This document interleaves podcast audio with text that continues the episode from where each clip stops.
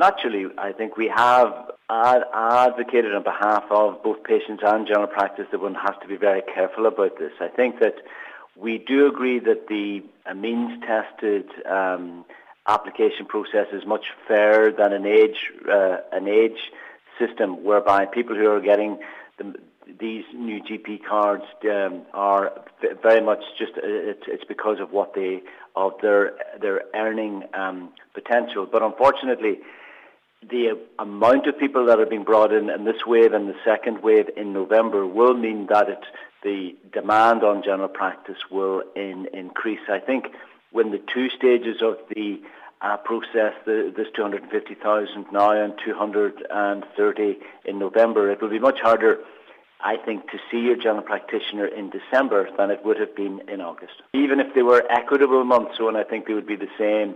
I think just there will be, it's just a fact, it's not a judgment that if you get, these are people who are, generally are just on that, that edge, they're earning just enough, but to go and see the doctor would be difficult they will now be able to see the doctor, so they will attend more frequently, and that's just a fact. It's not. It is not a judgment. I'm not judging the fact that they're going to see their their general practitioner more, but there will be upwards of half a million people who will perhaps um, consult two to three times more regularly than they would have last year.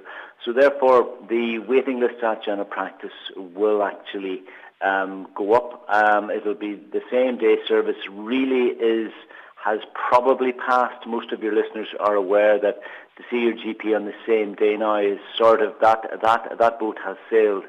But for non-urgent care in general practice, I think it will be weeks rather than days now.